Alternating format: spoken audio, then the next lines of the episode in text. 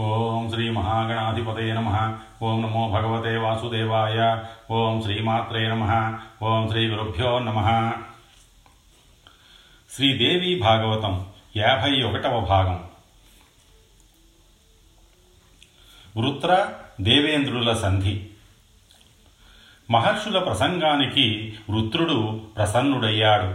వినయంగా స్పందించాడు. మహానుభావులారా మీరంతా మహాతపస్సులు మాననీయులు మీ వంటి మహామునులు మిథ్యావాదాలు చెయ్యరు సదాచార పరాయణులు శాంత చిత్తులు మీరు మోసాలు చెయ్యరు మీకు అవి తెలియవు కనుక చెబుతున్నాను. శత్రుత్వం పెట్టుకున్నవాడితో శఠుడితో స్తబ్దుడితో కాముకుడితో తేజోహీనుడితో బుద్ధిమంతుడు ఎవ్వడూ సఖ్యం చెయ్యడు. మీరంటున్న ఇంద్రుడు సిగ్గులేనివాడు దురాచారుడు బ్రహ్మహత్య మహాపాతకి లంపటుడు శఠుడు. ఇలాంటి వాడిని ఎప్పుడూ ఎవ్వడూ విశ్వసించకూడదు విశ్వసించడు. మీరంతా నిపుణులు ఏ రకమైన ద్రోహబుద్ధి లేనివారు శాంత చిత్తులు కనుక అతివాదుల చిత్త ప్రవృత్తులను గురించి మీకు ఒత్తిగా తెలియదు. భవంతో నిపుణా సర్వే న ద్రోహమతయ సదా అనభిజ్ఞాస్తు శాంతత్వాన్ చిత్తానామతివాదినాం ఈ మాటలకు మునులు నివ్వెరపోయారు. అయినా ప్రయత్నం విడిచిపెట్టలేదు. సంభాషణ కొనసాగించారు. వృత్ర ఎవడు చేసుకున్న కర్మవాడు అనుభవిస్తాడు. అది శుభమైన అశుభమైన అనుభవించక తప్పదు. ఒకడికి ద్రోహం చేసి ఎవడైనా శాంతిగా బ్రతకగలడా? ఎంతగా మనస్సుని చంపుకుంటే మాత్రం వాడికి శాంతి ఉంటుందా? విశ్వాసఘాతకుడు నరకానికి పోతాడు. బ్రతికుండగానే మహాదుఃఖం అనుభవిస్తాడు. బ్రహ్మహంతలకు నిష్కృతి ఉంది. సురాపానం చేసిన వారికి ప్రాయశ్చిత్తం ఉంది. విశ్వాసఘాతుకులకు మిత్రద్రోహులకు మాత్రం నిష్కృతి లేనేలేదు అందుచేత ఓ సర్వజ్ఞుడా ఇంద్రుడితో సంధి కుదుర్చుకోవడానికి నీ మనస్సులో ఉన్న నియమం ఏమిటో నువ్వే చెప్పు. దాని ప్రకారమే మీ ఇద్దరికీ ఒడంబడిక కుదురుస్తాం మైత్రి ఏర్పరుస్తాం. విప్రులారా నాకున్న వరం మీకు తెలుసు కదా. ఎండిన వస్తువుతో గాని తడిసిన ఆయుధంతో గాని రాతితో గాని వజ్రంతో గాని రాత్రిపూట గాని పగటిపూట గాని ఇంద్రుడి చేతిలో గాని దేవతల చేతిలో గాని నేను వజ్రుణ్ణి కాను. ఇది బ్రహ్మదేవుడు ఇచ్చిన వరం. దీనికి కట్టుబడి మీరు సంధి కుదర్చగలిగితే కుదర్చండి. అది ఒక్క ఇంద్రుడితోనే. ఈ నియమానికి మునీశ్వరులు వెంటనే అంగీకరించారు. ఇంద్రుణ్ణి పిలిపించారు. అతడి సమక్షంలో నియమం మరొక్కసారి స్పష్టంగా వినిపించారు. ఇంద్రుడు అంగీకరించాడు. చెయ్యమన్న శపథాలన్నీ చేశాడు. వెయ్యమన్న ఒట్లన్నీ వేశాడు. అప్పటికి ఇంద్రుడికి భయం వదిలిపోయింది. జ్వరం తగ్గిపోయింది. అగ్నిదేవుడు సాక్షిగా మునీశ్వరుల సన్నిధిలో వృత్రా దేవేంద్రులకు సంధి కుదిరింది. వృత్రుడు ఇంద్రుడి శపథాలు పూర్తిగా విశ్వసించాడు. మిత్రుడయ్యాడు. ఇద్దరూ ఆత్మీయంగా సహచరులయ్యారు. ఒకప్పుడు నందనవనంలో ఇంకొకప్పుడు గంధమాదన పర్వతం మీద మరొకప్పుడు సముద్ర తీరంలో ఆనందంగా అరమరికలు లేకుండా క్రీడిస్తున్నారు. వృత్రుడు మైమరచి ఆనందిస్తున్నాడు. ఇంద్రుడు మాత్రం ఎప్పటికప్పుడు ఉపాయాలను ఆలోచిస్తున్నాడు. అతడిని సంహరించే అవకాశం కోసం జాగరూకుడై ఎదురు చూస్తున్నాడు ఎప్పుడూ ఉద్విగ్నంగానే కనిపిస్తున్నాడు. కాలం గడుస్తోంది. నెలలు సంవత్సరాలు గడుస్తున్నాయి. దారుణమైన ఇంద్రుణ్ణి నిజంగానే విశ్వసించాడు. కొడుకుని గ్రహించి ఒక రోజున త్వష్ట స్వయంగా బయలుదేరి వృత్తుడి దగ్గరికి వచ్చాడు. నాయనా పుత్ర వృత్ర హితం చెబుతున్నాను వినరా తండ్రి. శత్రుత్వం పెట్టుకున్నవాడిని ఎప్పుడూ నమ్మకూడదు. ఇంద్రుడు నీతో కృతవైరుడు పైగా అసూయాపరుడు పరమలోభి. ఐశ్వర్య మదమత్తుడు ద్వేషపరాయణుడు పరుల దుఃఖాలకు పండగలు చేసుకునే నీచుడు. పరదార లంపటుడు పాపి నయవంచుకుడు నిరంతరం రంధ్రాన్వేషి ద్రోహబుద్ధి మాయావి మతగర్వితుడు తల్లి గర్భంలోకి ప్రవేశించి గర్భవిచ్ఛేదం చేసిన క్రూరుడు పాపభీతి ఏమాత్రమూ లేనివాడు అతడిని నువ్వు విశ్వసిస్తున్నావు ఇది నీకు తగదు. ఒకసారి మహాపాపం చేసిన వాడికి ఇక సిగ్గేమిటి ఎగ్గేమిటి? ఎన్ని పాపాలైనా ఎన్నిసార్లైనా చేస్తాడు. పుత్రక ఇంద్రుడిని నమ్మకు అని ప్రేమగా ఉపదేశించాడు. కానీ వృత్రుడు వినిపించుకోలేదు. పోగాలం దాపురించింది. ఎలా వింటాడు? వృత్రవధ. ఒక రోజున సముద్ర తీరంలో వృత్రుడిని కలుసుకున్నాడు ఇంద్రుడు. అది సంధ్యా సమయం. రాత్రి కాదు పగలు కాదు. అదొక దారుణ ముహూర్తం. ఇంద్రుడికి ఆలోచన మెదిరింది ఇది సంధ్య రౌద్ర రూపిణి రాత్రి పగలు కాదు. వరదానంలో ఇవి రెండే కదా మినహాయింపులు. వీడిని సంహరించడానికి ఇది తగిన సమయం. ఒంటరిగా ఉన్నాడు. కనుచూపు మేరలో జనసంచారం లేదు. బాగా దొరికాడు అనుకుని విష్ణుమూర్తిని స్మరించాడు. ప్రణాళిక ప్రకారం నారాయణుడు అదృశ్య రూపంలో వచ్చి వజ్రాయుధంలో ప్రవేశించాడు. ఇప్పుడు కనుక ఇతడిని సంహరించకపోతే ఇక నాకు ఏ శ్రేయస్సు ఉండదు. శత్రువు బలవంతుడైనప్పుడు వంచన చేసి మట్టుబెట్టమని రాజనీతి చెబుతోంది. కాబట్టి నిస్సందేహంగా వీడిని ఇప్పుడు సంహరించవలసిందే అని మరోసారి దృఢంగా నిశ్చయించుకున్నాడు. ఆయుధం తడిది కాకూడదు పొడిది కాకూడదు. శిలాదారు లోహ నిర్మితం కాకూడదు. ఎలాగా ఏ ఆయుధంతో వీడిని చంపాలి? ఒక్క క్షణం ఆలోచించాడు. ఎదురుగా సముద్ర తరంగాల మీద పెద్ద నురుగు కనిపించింది. అవును అది తడి కాదు పొడి కాదు. శిలాదారు లోహాలలో ఏదీ కాదు. దానిని ఆయుధంగా ఉపయోగిద్దాం అనుకున్నాడు. ఒకసారి జగన్మాతను ఆది పరాశక్తిని మనస ధ్యానించాడు. ఆ పరాశక్తి తన తేజోంశను ఆ ఫేనపుంజంలో ఆ నురుగులో ప్రవేశపెట్టింది. ఇంద్రుడు తన వజ్రాయుధాన్ని వృతుడి కంటపడకుండా ఆ నురుగులో ముంచాడు. ఫేనావృతమైన వజ్రాయుధాన్ని వృతుడిపైకి విసిరాడు. అంతే అది తగిలి తగలడంతోనే పర్వత శిఖరంలా కూలిపోయాడు వృతుడు. దేవేంద్రుడు ఆనందపరవశుడయ్యాడు. మహర్షులు సంతోషించారు. ఇంద్రుణ్ణి స్తుతించారు. దేవతలు సంబరపడ్డారు. అందరూ కలిసి జగన్మాతను భక్తి ప్రపత్తులతో ఛానించి స్తోత్రాలు చేశారు. ఆవిడ అనుగ్రహంతోనే కదా వృత్రుడిని సంహరించగలిగామని వినయ విధేయతలతో కృతజ్ఞతలు ప్రకటించుకున్నారు. దేవేంద్రుడు తన నందనోద్యానవనంలో పరాశక్తికి ప్రాసాదం ఆలయం కట్టించాడు. పద్మరాగమణి నిర్మితమైన మూర్తిని ప్రతిష్ఠించాడు. దేవతలందరూ ముప్పొద్దుల ఆ మందిరంలోకి చేరి అమ్మవారిని అర్చించడం పరిపాటయ్యింది. నిర్జరులందరికీ జగదీశ్వరియే కులదేవత ఇలవేల్పు అయింది వృత్ర హంత్రి అనే నామధేయంతో అప్పటి నుంచి ఆరాధనలు అందుకుంటోంది.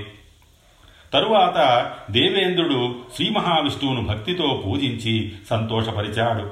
వాయువు శుభప్రదంగా సుఖప్రదంగా వీతించింది. దేవ గంధర్వ యక్ష కిన్నరాజులందరూ వృత్రవరసతో సంబరాలు జరుపుకున్నారు. నిజానికి వృత్రుడిని సంహరించింది నురుగులో ప్రవేశించిన పరమేశ్వరీ శక్తియే. అయినా ఇంద్రుడు పైకి కనిపించే కారణమయ్యాడు. కనుక వృత్రహంత అనే కీర్తిని తాను పొంది ఉప్పొంగిపోయాడు.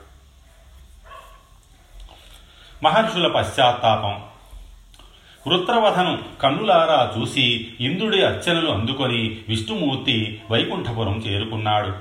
చేరుకున్నాడే గాని మనస్సు ఆందోళన పడుతోంది. ఇంద్రుడు మనస్సులో భయపడుతూనే అమరావతికి చేరుకున్నాడు. సంధి కుదిర్చిన మహర్షులు భయపడ్డారు. ఎంత మహాపాపం చేశాం? ఇతడిని వంచాం కదా. మనం మునులమా? మన మహర్షులమా? ఆ పదాలకు తగముగాక తగం.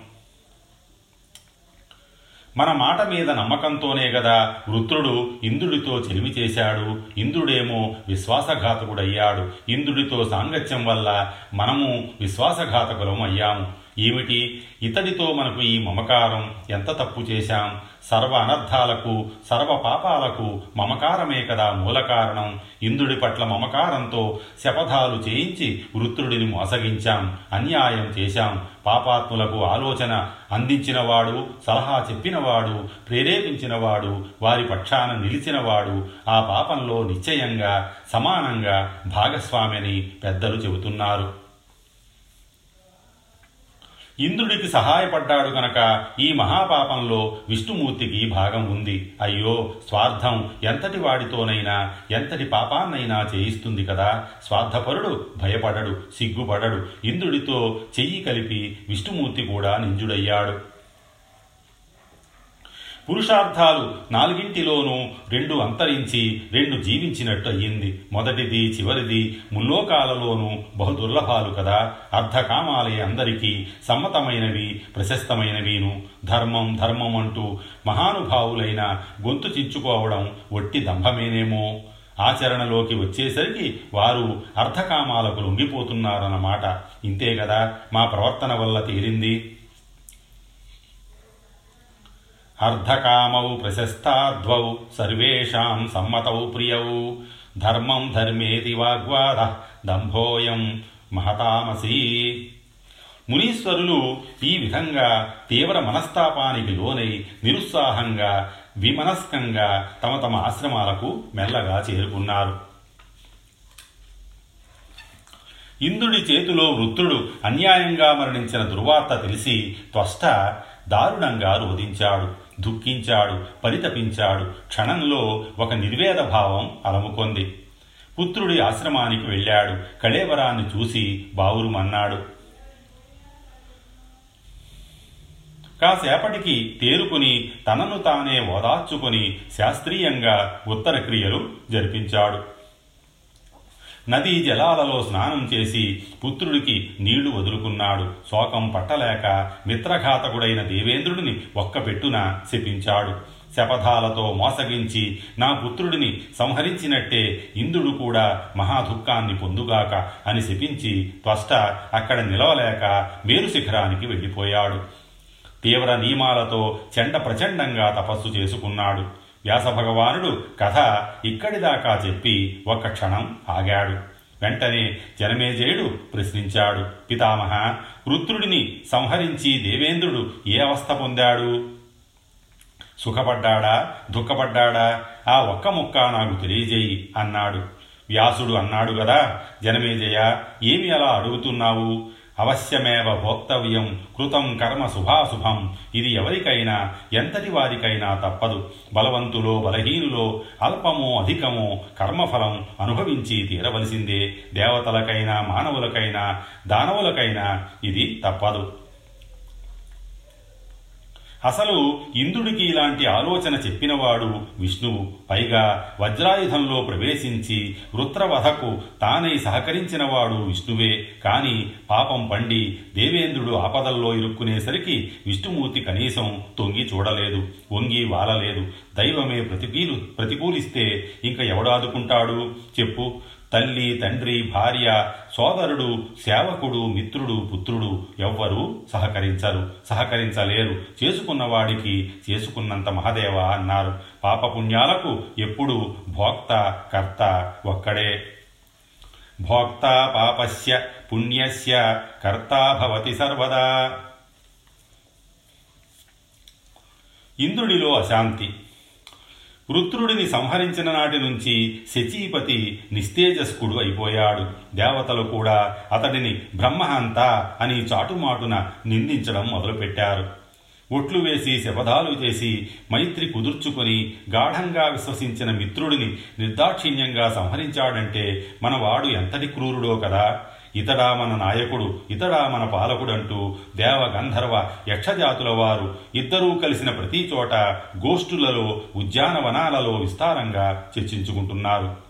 వేదాలు చదువుకున్నారు మునీశ్వర్లు. ఏమి లాభం? వాటిపై ప్రమాణ బుద్ధి విడిచిపెట్టి వృత్రుడిని మోసం చేశారు. నమ్మించారు. ఎంత దారుణం! ఇది మునీశ్వర్లకు తగున? వేదమతం విడిచిపెట్టి సౌగత మతం స్వీకరించారా? వీరు విష్ణువు ఇంద్రుడు కలిసి కుట్ర పన్నకపోతే వృత్రుడు మరణించేవాడా? దేవలోకాలు అన్నింటా ఇవే చర్చలు. రహస్యంగాను బహిరంగంగాను తీవ్రంగా సాగుతున్నాయి. ఇంద్రుడు తన కీర్తికి కళంకాన్ని తెచ్చిపెట్టే ఈ కథలను తెలుసుకున్నాడు. స్వయంగానూ విన్నాడు.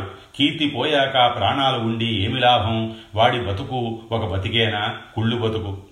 ఒకప్పుడు ఇంద్రజ్యుమ్నుడు అనే రాజర్షి ఉండేవాడు. అతడు దారి వెంట వెడుతూ ఉంటే శత్రువు కూడా చిరునవ్వులు చిందించేవాడు. అంతటి వాడు సైతం తాను సంపాదించుకున్న సత్కీర్తి నశించడంతో స్వర్గం నుంచి పతితుడయ్యాడు. ఇంకా కేవల పాపాత్ముల పతనం గురించి చెప్పాలా? చిన్న అపరాధంతో ఇయాతి పతితుడయ్యాడు. పద్దెనిమిది యుగాల పాటు పీతగా జీవితం గడపవలసి వచ్చింది. భృగు మహర్షి శాపం వల్ల విష్ణుమూర్తి పశుపక్షాది జన్మలు ఎత్తవలసి వచ్చింది. వామనుడై బలిచక్రవర్తిని యాచించవలసి వచ్చింది. రాముడై సీతా విరహంతో అడవుల పాలు కావలసి వచ్చింది. అలాగే ఇంద్రుడు కూడా ఈ బ్రహ్మహత్య మహాపాపంతో మనశ్శాంతిని కోల్పోయాడు. కొలువు తీరడం పూర్తిగా మానేశాడు. ముఖం చెల్లడం లేదు.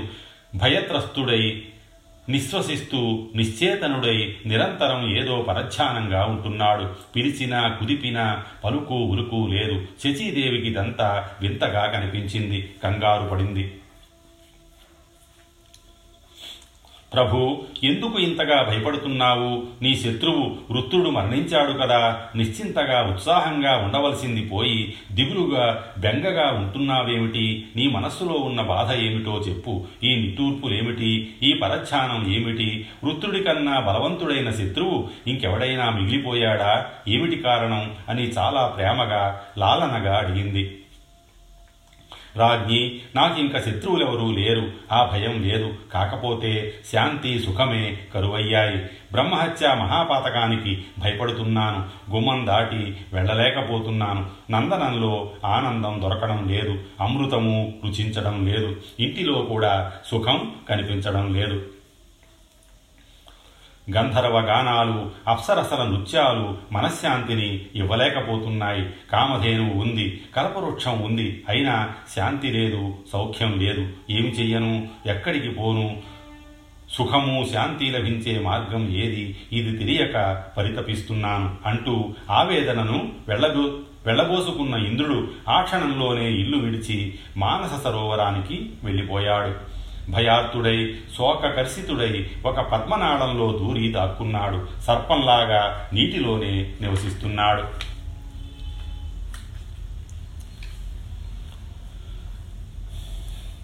నహుషుడికి ఇంద్ర పదవి. సింహాసనం విడిచిపెట్టి ఇంద్రుడు వెళ్ళిపోయాడనే వార్త వైకుంఠంలో గుప్పుమంది. అరాజకత్వం ఏర్పడిందే అని దేవతలు దిగులు చెందారు. ఋషులు సిద్ధులు గంధర్వులు మరింతగా భయభ్రాంతులయ్యారు. రకరకాల ఉపద్రవాలు చెలరేగాయి. వర్షాలు లేక కరువు కాటకాలు విలయతాండవం చేశాయి. భూగోళమంతా వైభవం కోల్పోయింది. నదులు ఇసుక పర్రలైపోయాయి చెరువులు ఇర్రింకిపోయాయి. పరిస్థితి చెయ్యి దాటిపోతోందని గ్రహించిన దేవతలు ఋషులు సమావేశమై తీవ్రంగా చర్చించి అరాజకత్వాన్ని తొలగించడానికి ఒక నిర్ణయం తీసుకున్నారు. నహుషుడిని ఇంద్ర పదవిలో కూర్చోబెట్టారు దేవేంద్రుడుగా ప్రకటించారు. నహుషుడు స్వతసిద్ధంగా ధర్మాత్ముడే అయిన ఆ పదవిలో కూర్చునేసరికి రజోగుణం ప్రకోపించింది. విషయాసక్తుడయ్యాడు. మన్మధుడికి దాసుడయ్యాడు. ఉద్యానవనాల్లో అప్సరసలతో కామక్రీడలలో మునిగి తేలుతున్నాడు. ఆ గోష్ఠులలో శచీదేవి గుణగణాలను విన్నాడు. మనస్సు ఆమె పైకి మళ్ళింది. ఋషులను పిలిచి అడిగాడు శచీదేవి నన్ను సేవించుకోవడం లేదు. ఎందుకని? మీరంతా కలిసి నన్ను ఇంద్రుణ్ణి చేశారు కదా. నేనిప్పుడు మీకు దేవతలకు దిక్పాలకులకు అధినాయకుణ్ణి. నన్ను రంజింపజేయడం మీ కర్తవ్యం. నేను ఇంద్రుణ్ణి శచిని పంపించండి. ఈ రోజే నా మందిరానికి రావాలి. నన్ను సేవించాలి అని ఆనతిచ్చాడు. ఋషులందరూ అవాక్కయ్యారు. ఎంతగానో ఆలోచించారు. ఏ ఉపాయమూ తట్టలేదు. చేసేది లేక మెల్లగా శచీదేవిని సమీపించారు. వినయంగా నమస్కరించారు. సిగ్గుపడుతూ జంకుతూ పలికారు.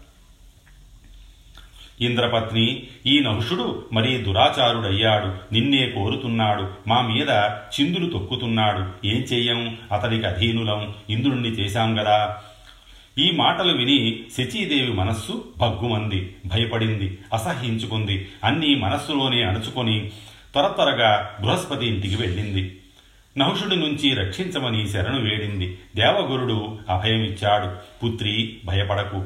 నహుషుడి బారిన పడకుండా నిన్ను కాపాడుతాను. ఇది సనాతన ధర్మం. శరణాగతుల్ని శత్రువులకు అప్పగించేవాడు నరాధముడు. వాడు నరకానికి పోతాడు. శాశ్వతంగా అక్కడే ఉండిపోతాడు. నేను అటువంటి పొరపాటు చెయ్యను. అభయం ఇచ్చానంటే రక్షించానన్నమాటే ధైర్యంగా ఉండు అన్నాడు. శచీదేవికి బృహస్పతి రక్షణ కల్పించాడనే సమాచారం తెలిసి నహుషుడు క్రుద్ధుడయ్యాడు. మదనతాపం మరింత ప్రజ్వరిల్లింది దేవతలను పిలిచి ఈ నేరానికి బృహస్పతిని సంహరించాలి అన్నాడు. ఈ మూఢుడు ఇంద్రానికి తన ఇంట్లో శరణమిస్తాడా? ఎంత అహంకారం అంటూ విరుచుకుపడ్డాడు. ఋషులు దేవతలు విస్తుపోయారు. సౌమ్యంగా నచ్చ చెప్పడానికి ప్రయత్నించారు. రాజేంద్ర దయచేసి నీ కోపాన్ని ఉపసంహరించుకో. ఎంతటి వారికైనా పాపబుద్ధి పనికిరాదు. పరకాంతలను వాంఛించడం మహాపాపమని శాస్త్రాలు నిందిస్తున్నాయి. అందున శచీదేవి మహాసాధ్వి. భర్త జీవించి ఉండగా మరొకడిని ఎలా భర్తగా స్వీకరిస్తుంది? ఇప్పుడు నువ్వు ముల్లోకాలకు అధిపతివి. ధర్మబద్ధంగా లోకాలను నడిపించాల్సిన వాడివి. నువ్వే అధర్మానికి పాల్పడితే ఇక ఏ లోకంలోనైనా ధర్మం అనేది నిలుస్తుందా? శిష్టాచారాలను కాపాడటం ప్రభువులకు కర్తవ్యం కర్తవ్యం. అంచేత ఒక్కసారి ధర్మం గురించి ఆలోచించు. శచీదేవి కన్నా అందగత్తెలు సురవార వనితలు ఎందరో ఉన్నారు. వారితో సేవలు అందుకో అదీకాక శృంగారానికి రతి అనేది ముఖ్యం. స్త్రీ పురుషులకు పరస్పరం ఉండే అనురాగాన్నే రతి అంటారు. అది ఆ ఇద్దరిలో ఏ ఒక్కరికి లేకపోయినా ఆ కలయిక ఆనందప్రదం కాదు. బలాత్కారం రసభంజకం అందుచేత పరకాంతను అనుభవించాలి అనే ఆలోచనే తప్పు. విరమించుకో. ఉత్తమోత్తమమైన దేవేంద్ర పదవిని అధిష్ఠించావు. దానికి తగినట్టు సద్భావంతో ఉన్నతంగా ఉదాత్తంగా ప్రవర్తించడం అవసరం. అలవరుచుకో. పాపాల వల్ల అభివృద్ధులు నశిస్తాయి. పుణ్యాల వల్ల మరింతగా అభివృద్ధి చెందుతాయి. అంచేత పాపచింతనలు విడిచిపెట్టి మంచి ఆలోచనలు చెయ్యి. అది అందరికీ క్షేమదాయకం. బుద్ధిక్షయస్తు పాపేన పుణ్యేనాతివివర్ధనం. తస్మాత్ పాపం పరిత్యజ్య సన్మతిం కురుపార్థివా. ఋషుల ఉపదేశం నహుషుడికి రుచించలేదు. వాదానికి దిగాడు. ఋషులారా మంచి ఉపదేశమే చేశారు. కానీ లోగడ మీ దేవేంద్రుడు గౌతముడి భార్యను కికురించి అనుభవించలేదా? బృహస్పతి ఇల్లాదిని చంద్రుడు భోగించలేదా? అప్పుడు మీరందరూ యామయ్యారు. ఈ నీతులు చెప్పి ఎందుకు వారించలేకపోయారు? అయినా ఎవరికైనా నీతులు చెప్పడం తేలికే వినేవాడు ఉండాలే కాని ఆ విషయంలో అందరూ ఘనాపాఠులే తాము ఆచరించి చూపించే ఉపదేశకులే అరుదు.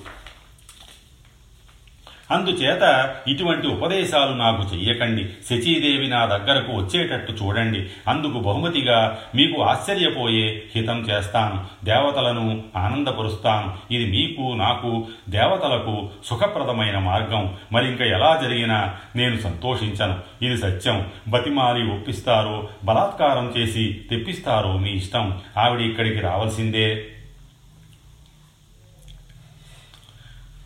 నహుషుడు ఇంత ఖచ్చితంగా చెప్పేసరికి దేవతలు మునులు భయపడిపోయారు. మదనాతురుడై ఉన్నాడు ముండికేశాడు. ఏమైనా చేస్తాడని గ్రహించారు. సామోపాయంతో ఎలాగోలా ఒప్పించి ఇంద్రాణిని తీసుకువస్తాం తొందరపడకు అని నహుషుడిని ఒప్పించి అందరూ కలిసి బృహస్పతి ఇంటికి వెళ్ళారు. వెడుతూనే బృహస్పతికి సవినయంగా నమస్కరించారు. అంగీరస ఇంద్రానికి నువ్వు రక్షణ ఇచ్చావని మీ ఇంటిలోనే ఉందని తెలిసింది. ఆమెను మనం నహుషుడికి అప్పగించాలి. ఎందుకంటే అతడిని మనమే ఇంద్రుణ్ణి చేశాం కదా. అంచేత శచీదేవి అతడిని పతిగా వరించక తప్పదు. ఈ దారుణమైన మాటలు విన్న బృహస్పతి అంతకంటే స్థిరంగా సమాధానం చెప్పాడు. మునులారా ఏమైనా జరగనివ్వండి. నాకు భయం లేదు. నన్ను శరణుజొచ్చిన ఈ పతివ్రతను దిక్కులేని దానిని చెయ్యను.